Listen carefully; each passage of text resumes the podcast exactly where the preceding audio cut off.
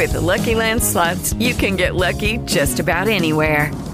This is your captain speaking. Uh, we've got clear runway and the weather's fine, but we're just going to circle up here a while and uh, get lucky. No, no, nothing like that. It's just these cash prizes add up quick. So I suggest you sit back, keep your tray table upright, and start getting lucky. Play for free at LuckyLandSlots.com. Are you feeling lucky? No purchase necessary. Void where prohibited by law. 18 plus terms and conditions apply. See website for details.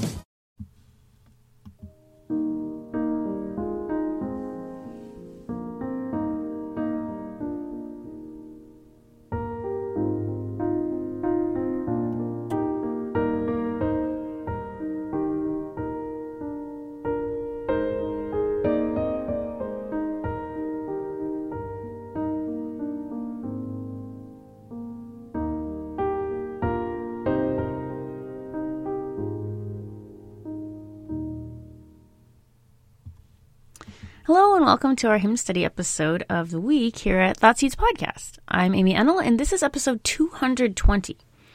Now today we're singing and studying together in Christ alone. First, I want to start this all off by reading this passage from Paul's letter to the Philippian church. And we're going to be reading from Philippians chapter 3, verses 7 through 11. It says, But whatever gain I had, I counted as loss for the sake of Christ. Indeed, I count everything as loss because of the surpassing worth of knowing Christ Jesus my Lord. For his sake I have suffered the loss of all things and count them as rubbish, in order that I may gain Christ and be found in him, not having a righteousness of my own that comes from the law, but that which comes through faith in Christ, the righteousness from God that depends on faith that I may know him and the power of his resurrection, and may share his sufferings, becoming like him in his death, that by any means possible I may attain the resurrection from the dead. Now, I know I don't usually do it this way, but I'm actually going to read the lyrics to you before we learn more about how the hymn came to be. It says, In Christ alone my hope is found. He is my light, my strength, my song this cornerstone, this solid ground, firm through the fiercest drought and storm. What heights of love, what depths of peace, when fears are stilled, when strivings cease. My comforter, my all in all, here in the love of Christ I stand.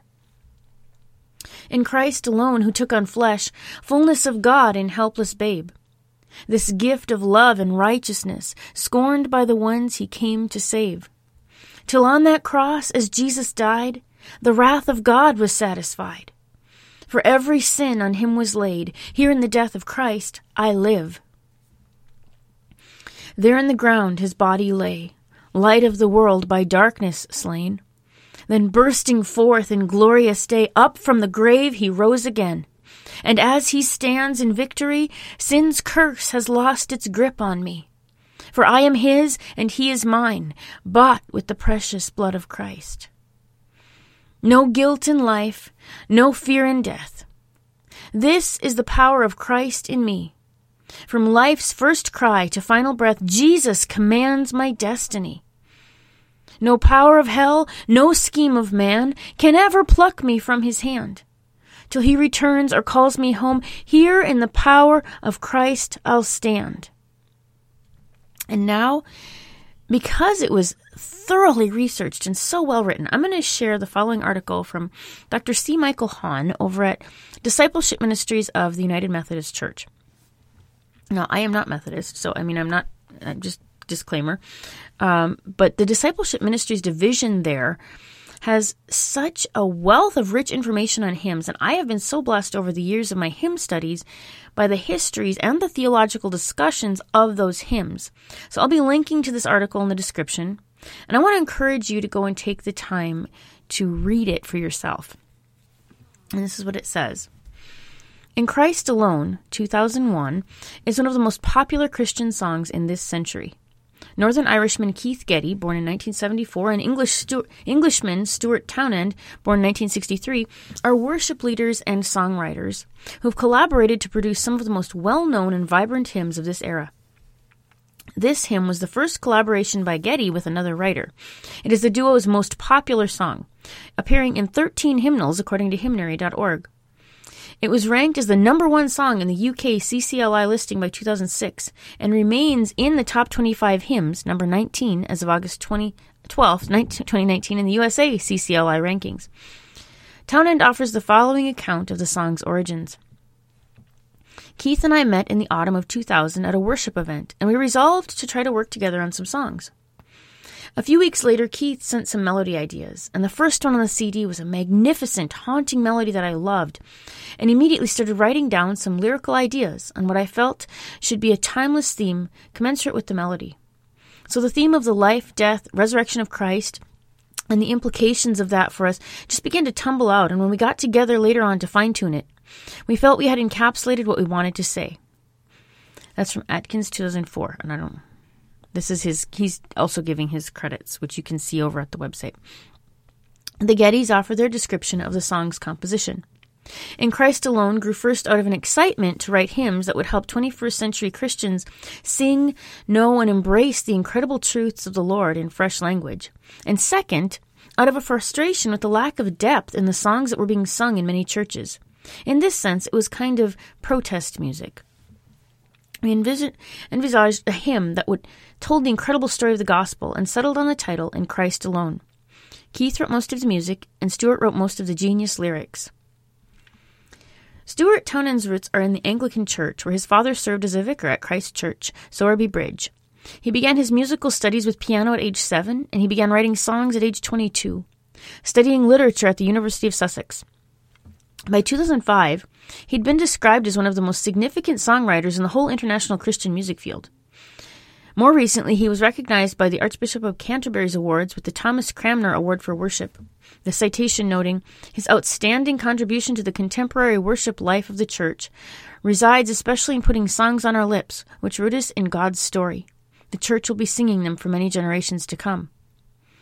Keith Getty, a native of Northern Ireland, often performs with his wife Kristyn where she's frequently featured as a soloist or lead singer on albums. They were married in 2004. His musical education began with classical guitar lessons at age 11 and flute lessons at age 12. He graduated with a BA at St. Chad's College, Durham University, where he studied music. Getty's background in flute led to study with the renowned flautist James Galway, who also facilitated Getty's development as a conductor and orchestrator. His musical influence influences include classical music, Irish music, and a wide range of church music. Keith Getty's ecclesial roots are in the Presbyterian Church, where his father was a pastor in Belfast, a heritage that influenced his appreciation for metrical psalms. The Gettys reside between Northern Ireland and Nashville. More biographical information is available at their website, which you can find um, on the article. Getty, it's gettymusic.com. Getty and Townend tend to use the language of hymn rather than song to describe their work. As Keith Getty notes, I was happy to adopt the term hymn, since traditional hymns tend to follow the more historic patterns of church music, from the Old Testament to New Testament to church history. It's in this tradition where we find understanding our faith through congregational singing and passing down songs from generation to generation, both attractive and a huge need. While he notes on the one hand that what we sing becomes the grammar of what we believe, Getty also laments it's been several hundred years since Christian worship was as shallow as it is today. Furthermore, he states, Christianity is more universal than it's ever been, but people's understanding of their faith and the Bible is disappointing. Harking back to his heritage in the Presbyterian Church, Getty also laments we are fast becoming the first generation in human history of whom the majority of believers do not incorporate the Psalms in weekly Sunday worship. Both Townend and the Gettys have an articulate theology of congregational song. Unlike some who are identified as contemporary Christian artists, they are avidly concerned with the congregation's participation in the act of singing. Though maybe understood, regularly a bone of contention, and often underpracticed, congregational singing is one of the greatest and most beautiful tools we have been given to declare God's excellences, strengthening His church and sharing His glory with the world. When we sing, we witness to the people in our church who are yet to believe, to the unsaved spouse, the cynical teen, the intrigued friend. We witness to the outsider stepping through the door of a church, and even through the sound we make to the outsider walking past the door of the church. The sight and sound of a congregation singing praise to God together is a radical witness in a culture that rejects God and embraces individualism. Our songs are the public manifesto of what we believe. It is perhaps this theology of congregational singing, along with growing up in a culture of beautiful Irish melodies in the case of the Gettys, and growing up in the Anglican Church in the case of Townend, that has contributed to so many singable melodies that cross the stylistic barriers, allowing their songs to be sung both in worship gatherings with screens and praise teams and congregations with choirs and handheld hymnals. Though his songs are a favorite in congregations that self identify as contemporary Christian, Getty maintains that he is not usually inspired by contemporary Christian music because it's mostly copies of the last five or ten years. Instead, he draws from a more eclectic range of musical styles, especially folk songs that tend to have a more universal appeal and accessibility across musical tastes and experience. Other songs by the Getty Townend duo, duo also resonate broadly, including Speak, O Lord, Has Become to You from 2006, Oh, to See the Dawn, The Power of the Cross from 2005, and How Deep the Father's Love for Us, 1995, a text by Townend. In Christ alone, however, is the signature song that remains both loved and at times criticized. The hymn has a strong Christological focus. The scriptural foundation implied in the incipit, the first verse, is John 14:6. I am the way and the truth and the life. No one comes to the Father except through me. The first stanza is replete with biblical allusions. Christ is my light, Psalm 27:1. My strength and my song, Exodus 15:2, Psalm 108, Psalm 118:14, Isaiah 12:2. My cornerstone, Isaiah 28:16, 1 Peter 2:6. Solid ground, Psalm 40 verse 2. Comforter, John 14, 16 and 26. All in all, 1 Corinthians 15, 28. Stanza 2 begins with references to Christ's incarnation. Christ, who took on flesh, fullness of God and helpless babe. Drawing upon the paradox of faith, the gift of love was scorned by the ones he came to save. The controversy for some arises in the next phrase, which shifts from incarnation to a particular view of atonement. Till on the cross, as Jesus died, the wrath of God was satisfied. Often referred to as the satisfaction theory of atonement, this approach draws upon Anselm of Canterbury, stating that Christ's suffering was a substitute for human sin, and as such, satisfied God's wrath against the transgressions of humanity. Traditionally, this has been the view held by Roman Catholics, Lutherans, and Getty's Reformed tradition. This was the theological inter- interpretation that influenced John Calvin. Other related classical views of atonement include substitutionary atonement, that Christ died as a substitute for others or stood in their place, and penal substitution, a view that Christ, by choosing a sacrificial death, was punished or penalized in the place of a sinful humanity. The controversy over this phrase came to public awareness when the Presbyterian hymnal Glory to God from 2013 voted not to include this hymn when the writers would not allow the following textual substitution. Till on the cross, as Jesus died, the love of God was magnified. This variation had been used in an earlier hymnal called Celebrating Grace from 2010, but apparently without the composer's permission. Hymn writer and chair of the Presbyterian Committee on Congregational Song, Mary Louise Bringle stated, The song has been removed from our contents list, with deep regret over losing its otherwise poignant and powerful witness. Continuing, she noted, the view that the cross is primarily about God's need to assuage God's anger would have negatively, negatively affected the hymnal's faith forming function within congregations. In a response to the decision by PCCS, Getty responded, We believe altering the lyrics would remove an essential part of the gospel story as explained throughout Scripture. The main thread of what we see revealed throughout the Old and New Testaments is the need for man to be made right with God. The provided path toward reconciliation came through Christ's predetermined and perfect sacrifice on the cross, satisfying God's wrath once and for all. The two hymnal committees wanted to change the lyrics to focus on how Christ's death on the cross magnifies God's love for the world. And indeed, God's love was magnified on Calvary's Hill. Yet, the way this occurred was through Christ doing for us what we could not do for ourselves, shedding his own perfect blood to atone for our sins. Several theologians also came to Getty's and Townend's defense. Stanza 3 recounts the resurrection in expressive language, including bursting forth in glorious day, and he stands in victory.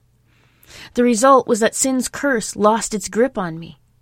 Stanza 4 expresses the doctrine of eternal security, often described as once saved, always saved, in a powerful assertion echoing the spirit of Romans 8 38 through 39. No power of hell, no scheme of man can ever pluck me from his hand. Maintaining the theological intent, this phrase was altered in worship and song. No power of hell, no scheme or plan. In celebrating grace, the phrase was modified as follows No power of hell, no human plan. The hymn concludes with an eschatological affirmation Till he returns or calls me home, here in the power of Christ I'll stand. The final phrase recalling the declaration that began the hymn. In a conversation with Stuart Townend, he noted that he was taken by surprise at the controversy over atonement theology in stanza 2, as this for him was a long held theological truth. Earlier, he'd received criticism for a line in the final stanza by pro life Christians from life's first cry to final breath. The assertions by this group being that life begins at conception, not at birth. Most commonly used hymns are controversial. This is nothing new. People of faith do not always agree, even as they seek truth. Generally, discussion is healthy, even potentially enlightening. Hymnal committees either adapt possible hymns, changing key words or omitting stanzas when possible, or choose not to include the hymn in their hymnals. One danger is to view a hymn as a commodity that should please the public in the marketplace of religious good. Religious goods, excuse me. Success being evident in those hymns consumed the most, the ones garnering most royalties. Keith Getty and St- Stuart Townend articulate an artistic authenticity that eschews mimicking the styles of the most successful songs in the marketplace of contemporary music, esteems the heritage of the church's song, and values the congregation's full participation in the act of singing. Regardless of one's theological reception of this hymn, each hymn writer is sharing a lyrical witness, a testimony of his faith. Each witness carries with it the author or composer's personal experience, faith heritage, culture, and theological convictions. Even when popular, a hymn writer risks vulnerability when sharing a witness in the very public forum of congregational singing.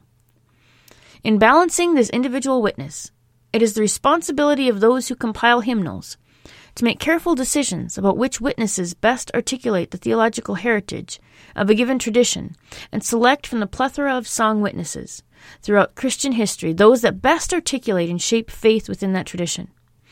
Furthermore, it is the responsibility of each singer to discern the degree to which the witness of a given hymn informs his or her own faith experience and biblical understanding. Now, thanks for sticking with me for such a lengthy article. I will sometimes try to tell the story of a hymn history in my own words, giving credit where it is due. But this time, I really wanted to share all of that from Dr. Hawn. And now, to close us out, will you join me in singing In Christ Alone? In Christ alone my hope is found. My light, my strength, my song. This cornerstone this solid ground, firm through the fiercest drought and storm. What heights of love, what depths of peace, when fears are stilled, when striving cease, my comforter, my all in all. Here in the love of Christ I stand in Christ alone, who took on flesh, fullness of God in helpless babe, this gift of love and righteousness, scorned by the ones he came to save, till on that cross, as Jesus died, the wrath of God was satisfied. For every sin on him was laid. Here in the death of Christ I live. There in the ground his body lay, light of the world, but in darkness slain, then bursting forth in glorious day, up from the grave he rose again, And as he stands in victory, sin's curse has lost its grip on me. For I am his, and he is mine, bought with the precious blood of Christ. No guilt in life, no fear in death. This is the power of Christ in me. From life's first cry to final breath. Jesus commands my destiny. No power of hell, no scheme of man can ever pluck me from his hand till he returns or calls me home. Here in the power of Christ I'll stand. Here in the power of Christ I'll stand. Talk to me about this hymn and what it means to you. I'd love to hear from you in the comments section of your favorite podcast platform, or you can find me over on Facebook or Instagram at the Thought Seeds podcast pages. If you have any questions or personal prayer requests, you can also email me at thoughtseedspodcast at gmail.com. If you've been blessed by this episode, please share it with others. And if you'd be willing to leave a review for Thought Seeds Podcast wherever you listen, I would so appreciate it. It'll help keep new episodes coming. So thank you so much for joining me today. I'll be back with you again next week.